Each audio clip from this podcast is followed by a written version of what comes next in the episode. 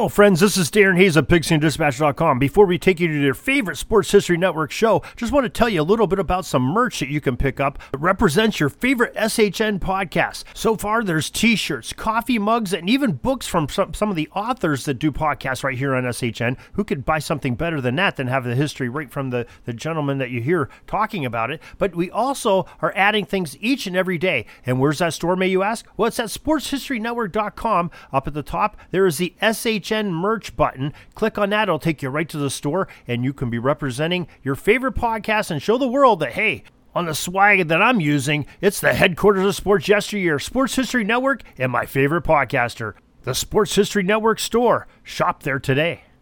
Now it's time to take a sports break, a look at sports history on a daily basis.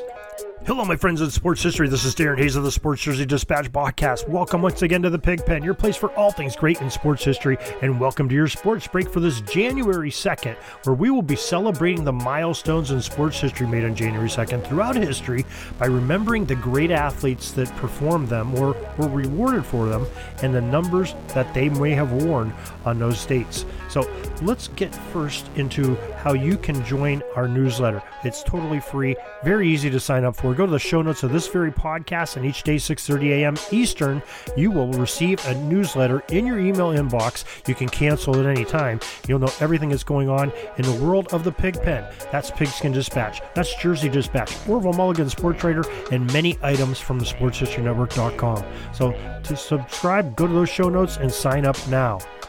Now, for your January 2nd sports history, let's go to the uniform numbers of 14, 22, 3, and number 81. January 2nd, 1943 is our starting point, and the University of Kentucky Wildcats men's basketball team began a tremendous legendary run, a 129 game home winning streak that only ends in 1955. Remember, this is 1943 they started it. This also included the NCAA men's basketball titles in 1948, 1949, and 1951. Great run by the Wildcats. January 2nd, 1983, in a 35 27 win over the Houston Oilers. The Cincinnati Bengals quarterback number 14, Ken Anderson, completed 20 consecutive passes and finished the season winning his second consecutive passing title with an NFL record of 70.55% completion percentage. Now, I think that's uh, some tremendous marks. Two years in a row, finishing as the top passer. And too bad those uh, Cincinnati Bengals teams weren't a little bit better, but that doesn't mean that Ken Anderson doesn't deserve a place in the Pro Football Hall of Fame in Canton. Let's think about that for a second. January 2nd, 1986, the New York Islanders future Hall of Fame right wing, number 22, Mike Bossy, scored his 499th and 500th career goals in the final 2 minutes and 22 seconds to lift New York to a 7 5 victory over the Boston Bruins. Bossy was the 11th player in NHL history to score 500 career goals or more. January 2nd, 2012, it was the 41st Fiesta Bowl, and the number 3 Oklahoma State Cowboys defeated the number 4 Stanford Cardinal 41 38 in an overtime session. The Cowboys quarterback number 3 Brandon Weeden connected on three touchdown passes with wide receiver number 81 Justin Blackmon to aid in the OSU victory. The scoring strikes were from 43, 67, and 17 yards out for this duel.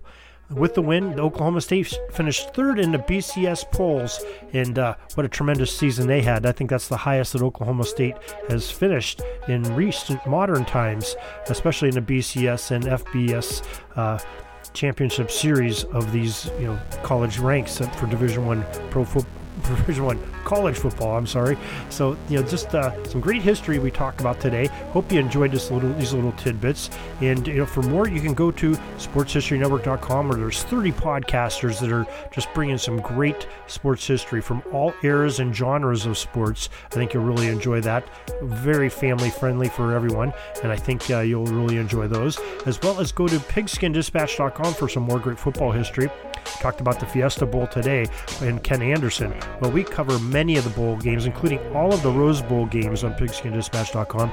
And if you haven't joined in any of those discussions yet and heard any of those podcasts or read about them, go to pigskindispatch.com right now and uh, type in Rose Bowl in the search box, and you will be pleasantly surprised, I think, finding out all that great uh, history. But we have many more great bowl games that we're covering as far as our series on the greatest college games and greatest NFL games of all time, which we post almost daily on the uh, days that they occurred on. So basically, from September all the way to f- beginning of February, you're going to see many of those pop up, and I think they'll be very enjoyable for any sports history uh, collector. And of course, JerseyDispatch.com, where this podcast that you're listening to right now is coming from, and we have lots of great things planned for 2023. So enjoy those and tune in often and every day, as a matter of fact, as we will take you on these great adventures through sports history. So till tomorrow, everybody, have a great sports history day. We're dribbling around and see the shot clock's almost out, so we got to put up our shot and come back tomorrow for some more great sports history. We invite you to check out our websites, jerseydispatch.com and pigskindispatch.com. Not only see the daily sports history, but to experience the preservation of great events and people that play the games. Find us on Pigskin Dispatch. It's also on social media outlets of Facebook, Twitter, Instagram, and don't forget the Pigskin Dispatch YouTube channel to get all your daily sports history. Pigskin Dispatch is happy to be associated with the Sports History Network, the sports headquarters of yesteryear, found at sportshistorynetwork.com. This podcast is part of the Sports History Network, your headquarters for the yesteryear of your favorite sport. You can learn more at sportshistorynetwork.com.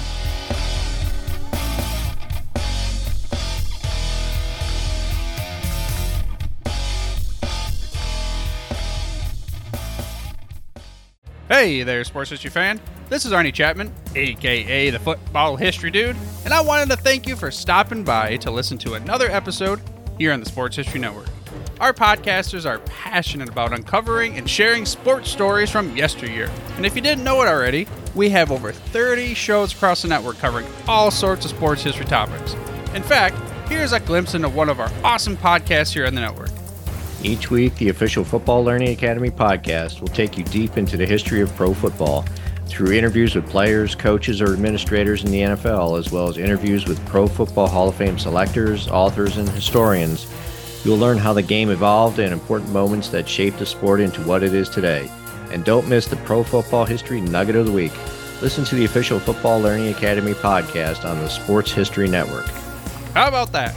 I bet you're super hyped to go listen to that new podcast, right?